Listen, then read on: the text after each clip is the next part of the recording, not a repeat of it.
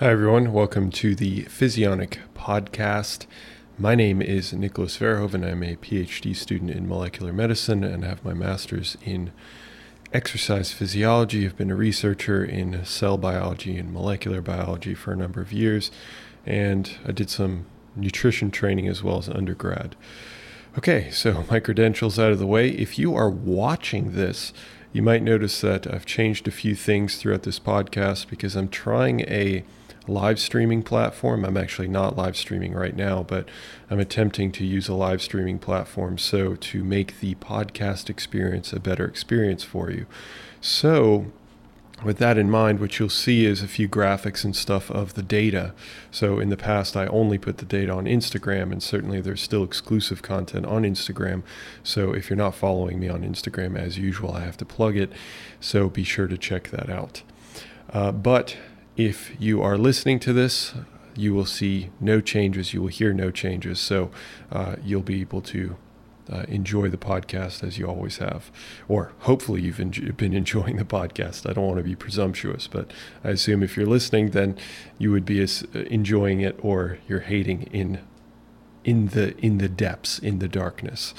Okay, so today we're going to be discussing a really interesting topic, uh, which is a randomized controlled trial comparing a very low carbohydrate diet and a calorie restricted low fat diet on body weight and cardiovascular risk factors in healthy women.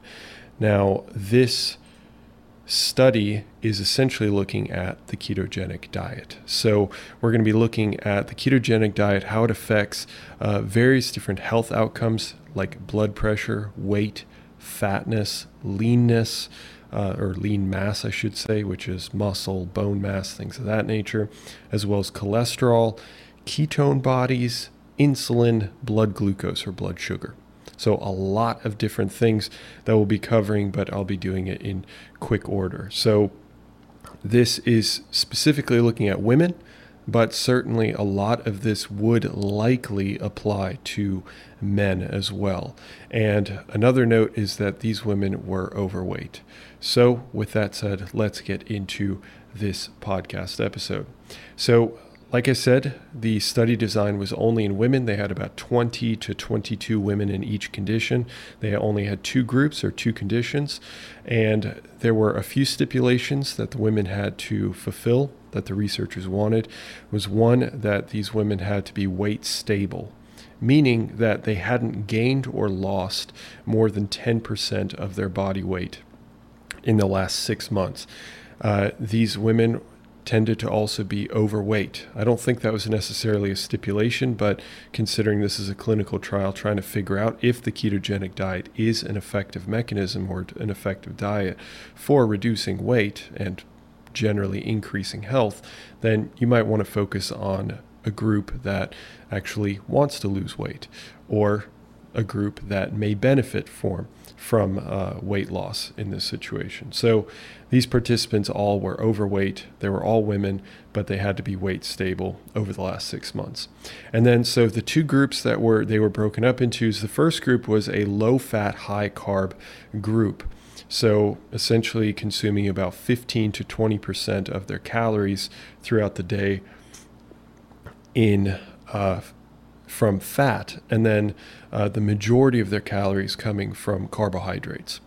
And what was unique about this group as well is not only was it the direct opposite of the ketogenic group, which was the second group, but they were also instructed to be in a calorie deficit. So they were told by the researchers, hey, this is the amount of calories that you need to consume to lose weight.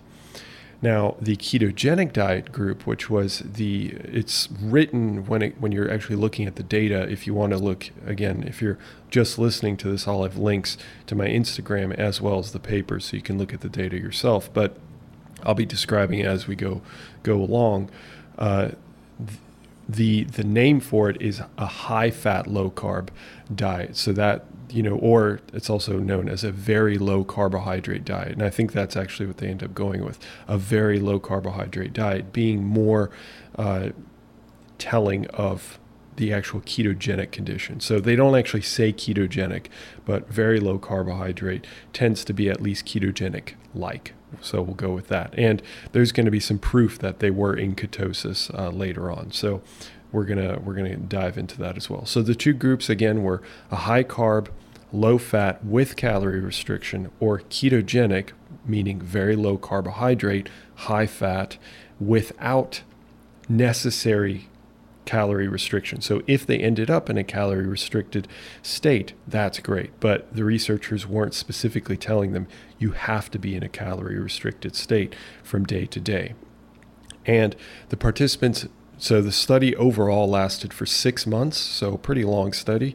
Uh, but for the first three months of that study, all participants were allowed to meet with a dietitian or a counselor, nutrition counselor, uh, every week for three months. Then, after those initial three months, then they were not required to meet with a dietitian. So, in total, six months, first three months were probably a little more regimented, a little more systematic than the final three months. But luckily, we have data after the first three months as well as after the, the six the six month mark. And finally, the participants in both groups were the same in terms of their weight, their age, and their body fat percentage. So, again, really important, especially if you want to compare between groups.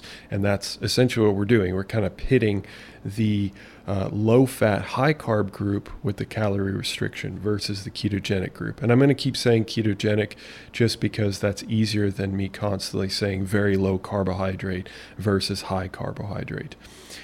Okay, so let's jump into the results. Uh, the first thing that they looked at was body weight and composition or body composition. And if you're watching this, uh, podcast, I'm only going to be throwing up the the body weight measure at, at this point. But I've got everything nicely outlined, so you, you'll be able to to look at the data pretty pretty easily. So with body weight specifically, they found that both groups did lose weight, so which makes sense, uh, especially with uh, necessary caloric restriction for the high carb group or the low fat group. Both are the same thing, but Interestingly, the keto group, the ketogenic group, did lose more weight after 12 weeks. So at the 12 week mark and beyond, they did lose more weight. Not massively more, but uh, certainly a little bit. So a few kilograms. Uh, well, actually, now that I think about it, I guess a few kilograms is, is pretty significant. So we'll be touching on why that might be the case uh, later on in the podcast, at the end of the podcast. So both groups lost weight, so bo- both diets were effective, but the keto group lost more weight.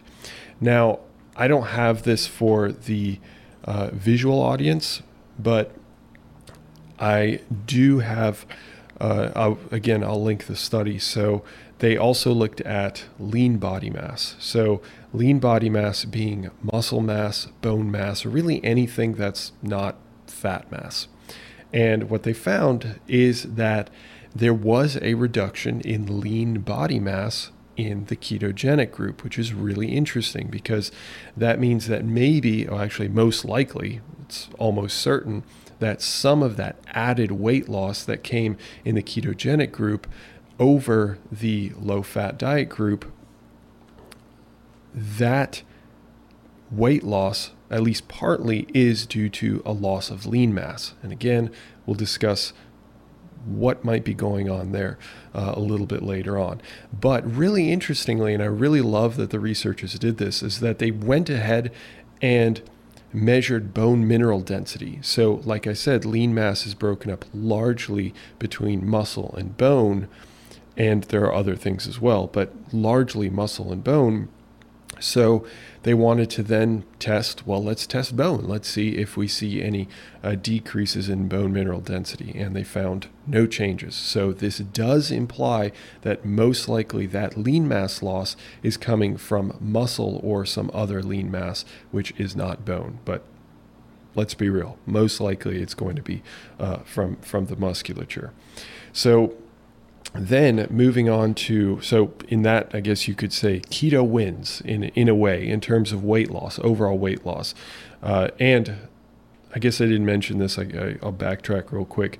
Uh, the keto group did lose more body fat as well. So not only did they actually lose lean mass, which the the low fat diet group did not lose lean mass, but the keto group did also as an advantage also lost more body fat. So pretty pretty interesting results that are going on here. Okay, so now let me move on to uh, blood pressure and uh, cholesterol. So for the oh put the wrong one up sorry folks on the video okay blood pressure and cholesterol. So there's a lot of numbers there if you're actually watching it or if you're looking at the data but hopefully it's outlined well enough for you. But i'll walk you through it especially if you're on the audio podcast. So for blood pressure and cholesterol they found and they found again, because they're comparing between the two diets, that blood pressure did not change between the two groups. As a matter of fact, I can go ahead and tell you that blood pressure and cholesterol and triglycerides all did not change between the groups. So there was no advantage to being being on a ketogenic diet, nor was there an advantage to being on a high carb, low fat diet. However, and although I just praised the researchers for, for looking at bone mineral density, looking, you know, to eliminate bone potential uh, as a potential uh, reason for that lean mass, uh, giving us a little more clue that we're losing muscle mass or that we're losing something related to, to muscle. What they fail to do in this study is to actually compare between the different time points within a diet. So, for example, you have the ketogenic diet at baseline, then the ketogenic diet was measured again at the three month mark, and then they were measured at the end of the study, which was the six month mark. But, and we have the data for all that, but they don't actually run statistics on those which is really, really unfortunate because there's some really interesting stuff here. So I'm going to talk about them, but just be, sh- be sure to know that there aren't actual statistics that were run on this. Therefore, we can't actually make any strong or really any massive conclusions off of what I'm about to tell you.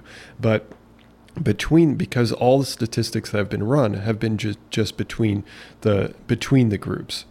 So at this point, looking at blood pressure, if you if you do actually look at the different time points, you find that there is a slight decrease in blood pressure in the keto group.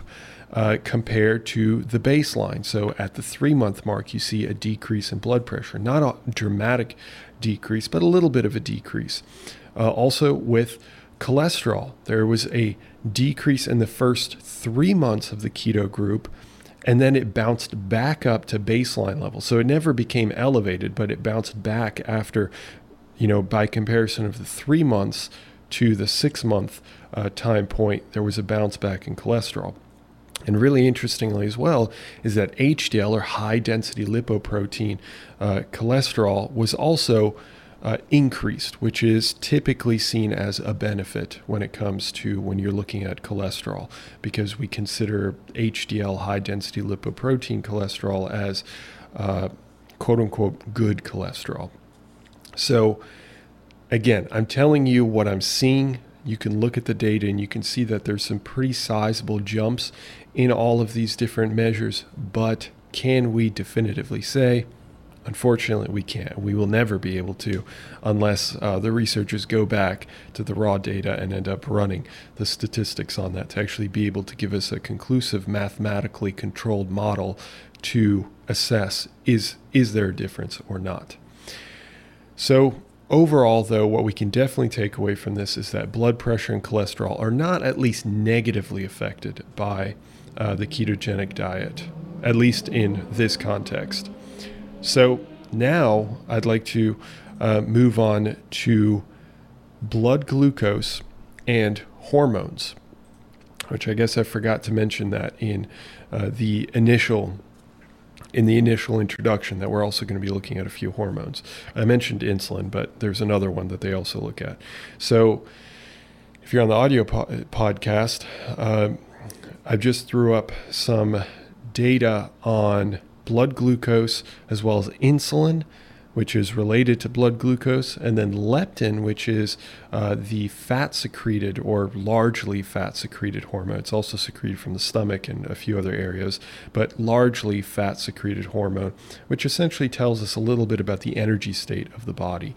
And then beta hydroxybutyrate, which is a ketone. And this is how we're going to be able to tell at what stages that this ketogenic diet group was in ketosis. So,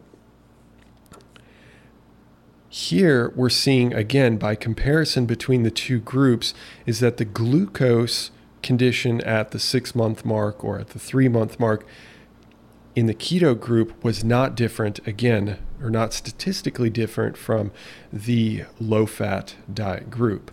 So again, we're seeing no real benefit. Again, same thing with insulin, same thing with leptin.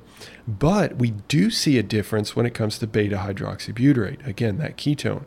Now, why might that be? Well, seems pretty obvious. If you're in a ketogenic on a ketogenic diet, then you would hope that you'd end up in ketosis. So they see a difference between the two diets the low fat diet does not have elevated uh, ketones, which makes absolute sense because why would it? It's low fat and you're getting mass consumption of carbohydrates. So metabolism is going to be focused on a carbohydrate centric metabolism. And the high fat condition, again, the ketogenic condition, saw elevated levels at the three month mark. However, interestingly, they did not see differences at the six month mark. So that means that beta hydroxybutyrate, let me quick minimize this. So beta hydroxybutyrate increased at the three month mark and then dipped back down to baseline levels at the six month mark. Now, that is really interesting. And I'll explain that in just a bit. But I actually want to uh, first jump to their diets. And that's how I'm going to be able to really explain this. So, if we look at the diet composition, I'll just tell you about it.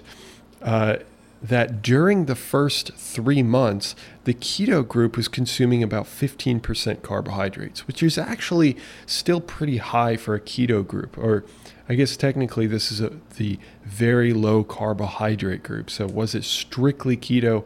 Not really. But we did still see an effect on ketosis. We saw them entering ketosis with elevated uh, beta hydroxybutyrate levels, or at least we can say they had elevated ketones. So, with 15% carbohydrates and almost 60% of their calories were coming from fat. Then the low fat group was consuming around 50% carbohydrates, so massively, you know, much, much more, over three times as many carbohydrates. And over the final three months of the full six months, so again, there's three months, then they measured, then there were another three months, and then they measured, the keto group shockingly consumed 30% carbohydrates. So, still significantly less than the low fat diet group or the high carb group, however you want to end up defining it or saying it. But 30% carbohydrates, of course, that's going to knock you out of any semblance of ketosis.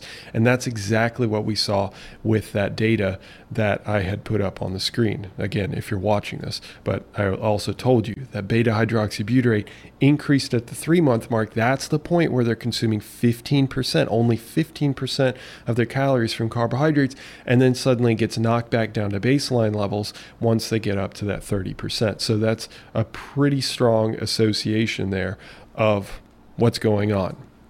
So, okay, so what does this tell us? We didn't see any changes in blood glucose. Uh, although, again, I will mention that there seemed to be a decrease in the keto condition, which would make sense if you're fat reliant. And this has this bears out in all kinds of literature that if you're in a high fat state, then your blood glucose levels tend to dip some. But again, they didn't run statistics on it, so I can't necessarily say. Uh, and again, insulin was no different, leptin was no different, only the beta hydroxybutyrate was different at the three month mark. So, what does this overall mean? What can we actually take away, and what conclusions can we get from this particular uh, paper? Well, keto leads to more weight loss than the low fat diet. We saw that both diets led to weight loss, but we saw that keto led to more weight loss. Well, why is that? Well, one reason is apparently a loss in lean mass, and that is really difficult to explain.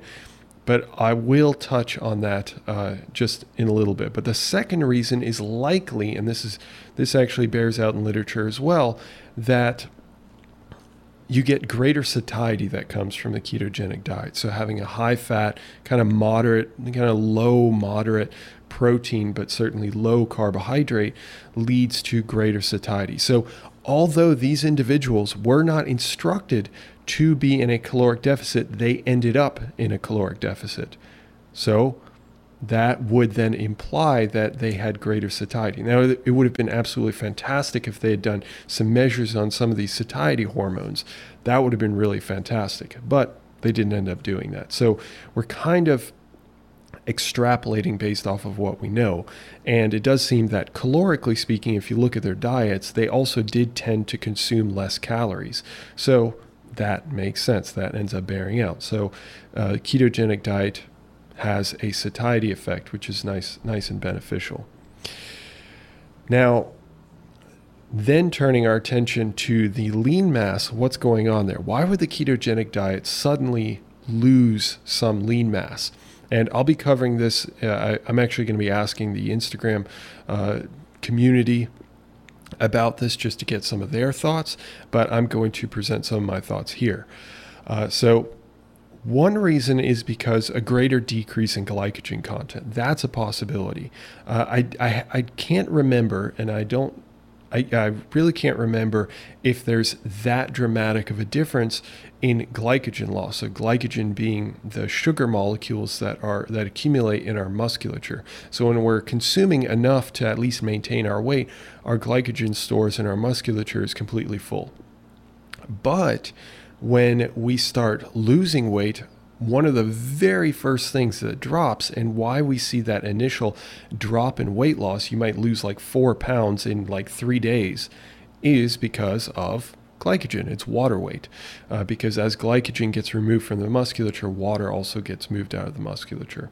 So, and with the ketogenic diet, you do see pretty uh, far more dramatic changes in glycogen. But if that if that effect persists over, let's say, 12 weeks, which is where we first saw those effects, because overall there weren't any any at least statistically significant differences although by by the eye if you look at the the data it does seem like there's a, a, a difference already you know kind of within the first like few weeks of of the ketogenic diet um, that the ketogenic diet is starting to pull away from the low fat diet. But at least statistically, there's only at the 12 week mark that we actually see a statistical difference in the ketogenic diet having a lower or a greater effect on weight loss and body fatness. So, could that be because of glycogen content being depleted even more because you're you're you're massively uh, reducing your sugar intake, your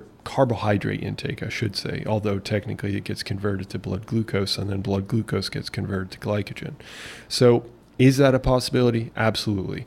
Uh, however, is that like is it likely that it, that's the only possibility? I would say probably not. There's probably something else going on there as well. So, is it some sort of indirect mechanism that leads to catabolism of musculature? That's a possibility. Is it also possible that these people weren't able to perform their exercise uh, like they normally would. I don't think that they were actually prescribed exercise during this study, but if there were individuals that were exercising or trying to lift weights or whatever it might be, then that's going to have an effect on them because they're not going to be able to pump out nearly as many repetitions. So that's going to affect their musculature. Uh, now, that's certainly a stretch because that would that would be really, really tough to tease out. Um, so that's certainly a stretch. But there, I, I would venture to say that there's something else going on there, and I can't answer that. But if you've got any sort of theories, any hypotheses, feel free to reach out. You know, add a comment or uh, hop on over to Instagram and send me send me a message, or you can email me as well if if, if you only have email. Uh, I'd be interested in your take. Definitely let me know what you think. Is there maybe an indirect mechanism by which the ketogenic diet or uh, has a, a negative effect on musculature in people who are losing weight, who are A, losing weight, and two, may not be exercising. They may or may not, we don't know, but uh, most likely these people were sedentary. And so the next topic or the next uh, conclusion, and I do want to mention this because I didn't mention this earlier, is that keto had the, the ketogenic group actually massively consumed saturated fats. And I find this really, really interesting because we always demonize saturated fats and whatnot. And I'm not at all saying that saturated fats are uh, the best thing in the world. They, they certainly uh, may still have negative effects. I would venture to say that they do.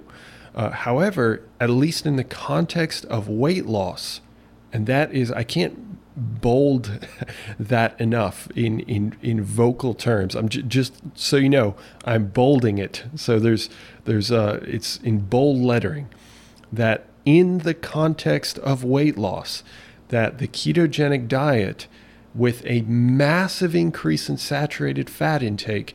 I'm talking there's a double percentage. So the low fat diet group is consuming around 9 to 10% of their fats from saturated fat.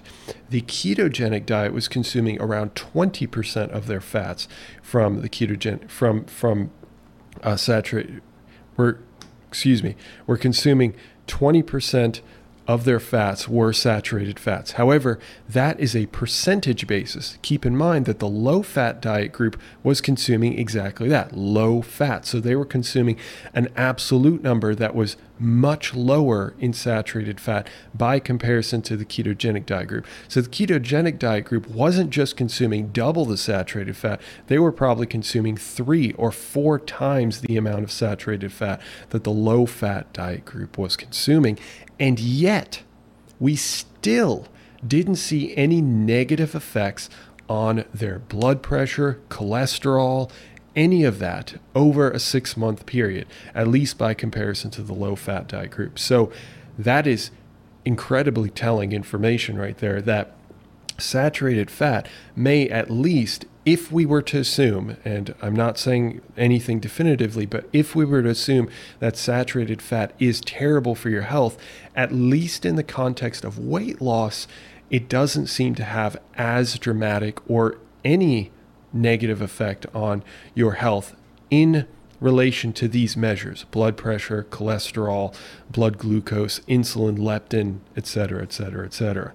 So, you don't see any sort of pathology that comes from uh, saturated fat in the context of weight loss. Okay, so then the keto group, and I mentioned this earlier that the keto group was not in a keto ketosis like condition the entire time. They were only in ketosis for about the first three months, and then they weren't in the final three months, or at least at the, the tail end of that three months. So, and what's interesting, as I mentioned, although we didn't have any statistical proof of this, we could only look at the numbers. There was a there was a rebound. So in certain instances, there were decreases in blood pressure, decreases in cholesterol at the three month mark with the ketogenic group, and then it rebounded back up to baseline levels at the six month mark. So is there? I pose the question then to you is there a potential there that the key that that ketosis leads to a positive effect on blood pressure has a positive effect on cholesterol that is independent of the ketogenic diet itself or the weight loss itself, uh, more specifically, the weight loss itself, because we see an association with uh, ketosis goes up, blood pressure goes down, cholesterol goes down. Ketosis goes away, blood pressure rises a little bit, cholesterol rises a little bit. I'm definitely stretching here, but I'm just saying it's definitely something that warrants further investigation. I will put it at that and try to be as scientifically minded as I possibly can be. I, but it is still exciting. Okay, so overall, through everything, all of this data that we've looked at, that we've discussed, what does this mean? It means that both diets lead to weight loss. Both diets have no negative effects on health. And this is specifically applicable to overweight women who are in their 40s. But I would imagine this is likely true for really anyone, any woman of any age uh, but likely true for men as well that are overweight. Now, would you necessarily see these effects in people that are uh, considered quote unquote normal weight or uh, healthy weight or whatever you want to call it, or in other groups? Well, we don't know that. But at least, and I would venture to say that you probably see some sort of positive effect as well. Probably the same type of effect, but would it be as drastic? Probably not. Okay, so that was a lot of information. I've been talking for about half an hour here, and hopefully, uh, if you're watching this, please let me know if you appreciate, if you actually like seeing the data come up on the screen and whatnot. If you are listening to this, then I hope that this was informative for you. And uh, as always, you can check out everything on Instagram. I have a few added components that I add. I like to throw riddles at people. I like to get people thinking about what might be going on. I certainly engage a lot more on there because uh, I have a smaller following on there. So that's why I'm trying to increase it, which makes sense, right? But anyway, thanks for stopping by. Thanks for stopping by the Physionic Podcast. Thanks for li- listening to me talk about uh, data on uh, this really interesting study. And I will catch you next time. Have a good one, guys. See ya.